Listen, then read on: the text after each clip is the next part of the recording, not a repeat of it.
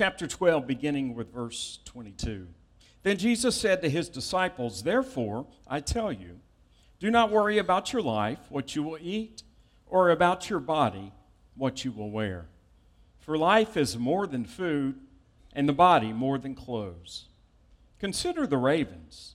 They do not sow or reap, they have no storeroom or barn, yet God feeds them. And how much more valuable you are than birds. Who of you, by worrying, can add a single hour to your life? Since you cannot do this very little thing, why do you worry about the rest? Consider how the wildflowers grow. They don't labor or spin. And yet I tell you, not even Solomon in all of his splendor was dressed like one of these. If that is how God clothes the grass of the field, which is here today and tomorrow thrown into the fire, how much more will he clothe you, you of little faith? And do not set your heart on what you will eat or drink. Do not worry about it. For the nations of the world run after such things, and your Father knows that you need them. But seek first his kingdom, and all of these things will be given to you as well. And that is the word of God for the people of God today. Thanks be to God. All right, let's have a prayer together. If you'd bow your heads.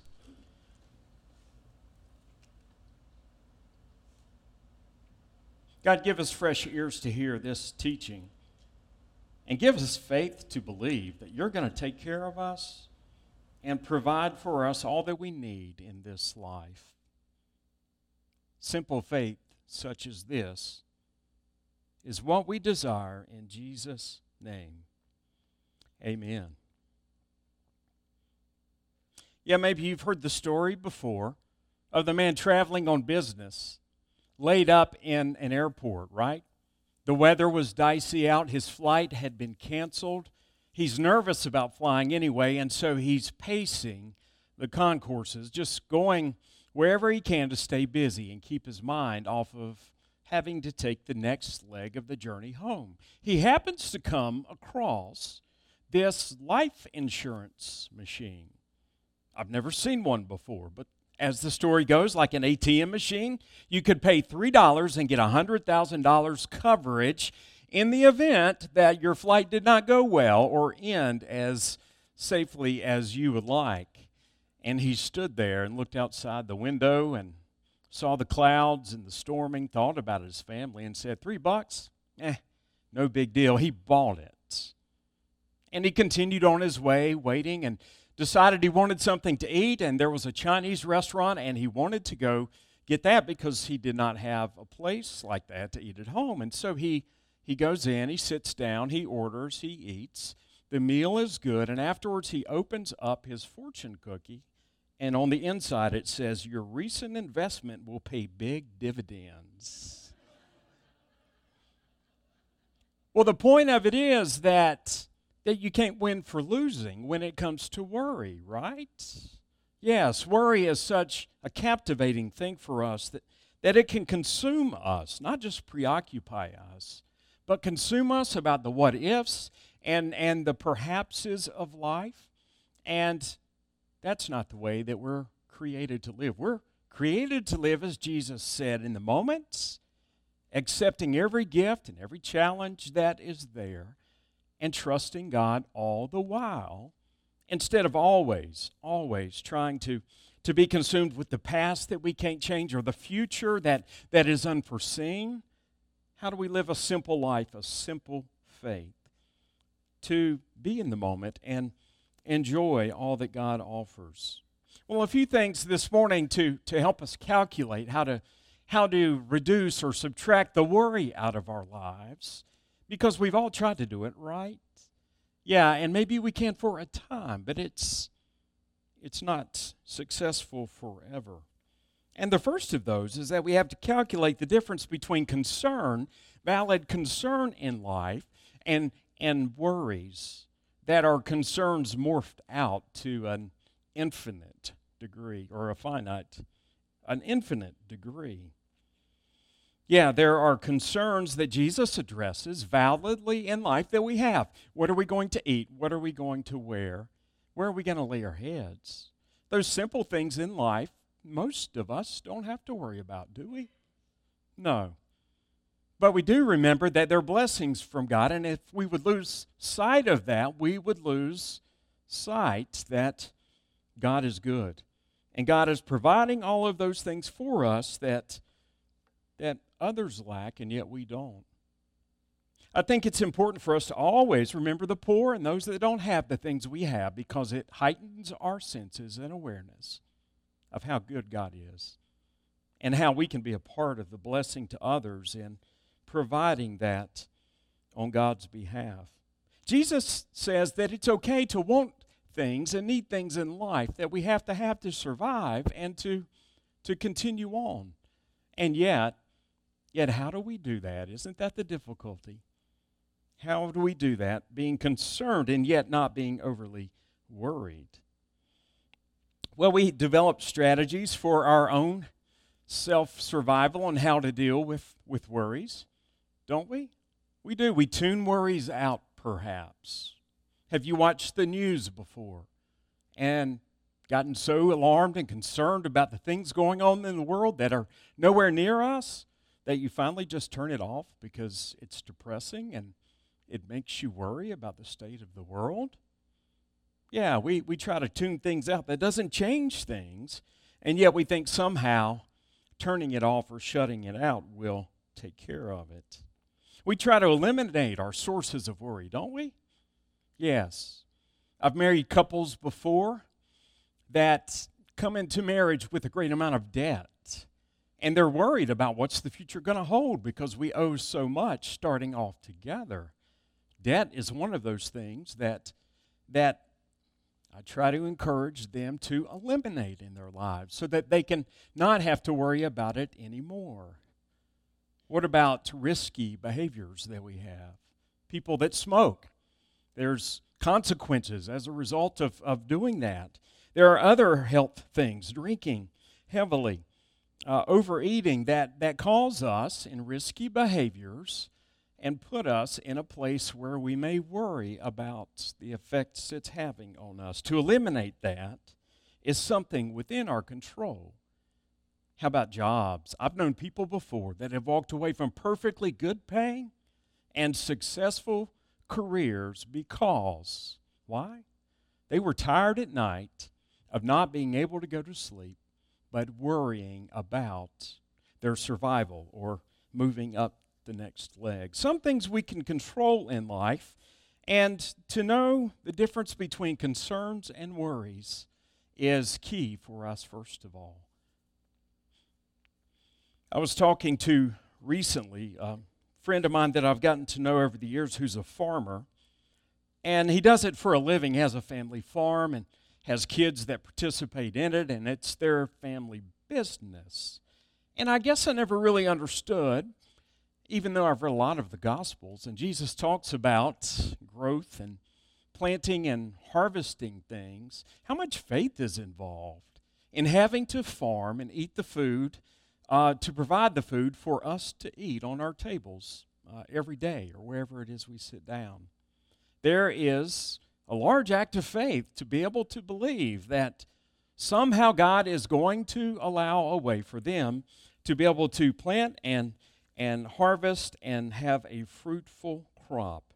And he has shared with me of some years when that did not seem like it was going to come to pass. And about some friends that didn't make it in the farming business because they lost crops for successive years and were in so much debt. It is a, a crapshoot, he said, as to whether or not we're going to have a good year or not a good year financially for our entire family. Me and my wife and our kids and grandkids are all dependent upon whether or not we have a successful crop. And I've asked him, how does he handle that? The uncertainty of it all. And he says, just be faithful to the Lord, keep doing what I know to do, and I figure that God's going to take care of us and the rest of it. There are some things in life that we just can't worry about. Concerned, yes, but worried not. Another thing in calculating how to subtract worry from our lives is to, to realize what Jesus is saying here that, a, that abundant faith uh, or abundance of worry equals a lack of faith. Now, that's a pretty harsh thing to hear. That if you worry, it's perhaps because you have a lack of faith in God. And yet, Jesus very plainly and simply states that to these disciples. In the scripture, he's not talking to the crowds that are at large. He's talking to those 12 and, and those other followers that have set aside all of the things in life that are of value to them, even left their families and their workplaces, and they have followed after him to learn from him about this kingdom of God. And in doing that, in doing that, he tells them in this passage, you lack faith. Well, they think that they've shown faith, but what is he getting at? These followers of his, why do they lack faith? Don't you wonder what happened to set that off for Jesus to address their lack of faith? I mean, maybe they were walking through a field and, and he saw birds flying and maybe looking at the flowers all around and, and the other weeds as well. Maybe Jesus uses that as a talking point. But I think it's probably the disciples' preoccupation with other things in life rather than the kingdom of God. It may have been Peter where, where he talked about how valiant he would be and courageous. I will never leave you, Lord, even to the ends of the earth. And yet he did. Or maybe it's when James and John wanted to vie and say, Lord, when you come into your kingdom, can we have cabinet position number one and two behind you? Maybe it's where Judas complained about the money that was being spent by the woman that, that wanted to anoint Jesus' feet as he was getting ready to begin his passion, his journey to the cross. All of us lack faith, and, and when worry crops up and grows in our lives, it's important for us to recognize that perhaps it's our, our lack of faith in God that is causing that. I mean, everything that this season of Lent, these 40 days that we're in, in which we focus on following Christ and becoming closer to Him and, and being more faithful in God and going deeper in our relationship with God, all of it ends up where? At the end of the 40 days. It ends up at the cross and at the empty tomb. We'll celebrate Holy Week and Good Friday, which is the cross on which Jesus died for the forgiveness of our sins, and Easter Sunday, the empty tomb for the resurrection, overcoming all of life. And I want you to recognize as we're in this holy season that God has already provided for us worry elimination to a heightened degree through our Savior, Christ our Lord. Everything in the past that you may worry about, things that you wished you hadn't done, or shortcomings that you had or mistakes that you just flat out made, they're forgiven. You're set free from them.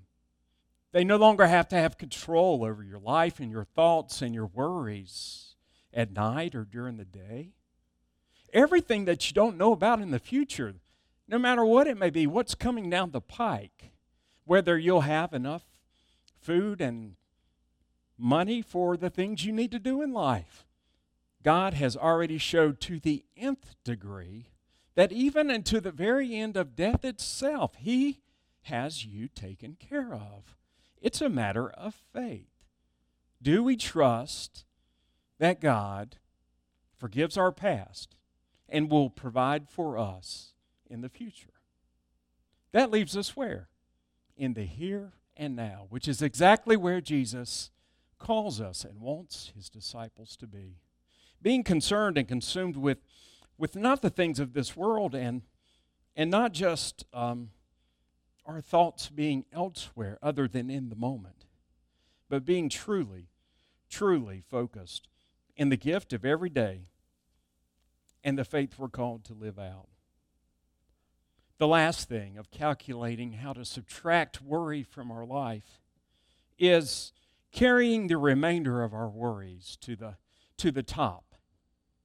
Did you ever do that in simple math before? My wife Jenny can tell you that's about the most math I can do. But when you, you total up and you have a remainder at the bottom in addition, what do you do? You carry it up to the top of the next column, right? Because you have to factor it in there for, for the ultimate summation, the ultimate number. We need to carry the remainder of, of our worries up to the top, up to God in prayer rather than trying to manage it on our own. What if I told you that that worry was simply a matter of misdirected prayers. Think about that for a minute. The worries that you have, thoughts about what could happen or might happen, regrets about the past, all of those things that roll around in your mind, or maybe you even express or utter to other people. What if I told you that if you would simply redirect those to God, He would set you free from them and you would grow in your faith and you would go deeper in Him.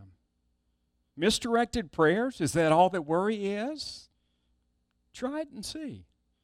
Every time that you worry, take that to God in prayer instead.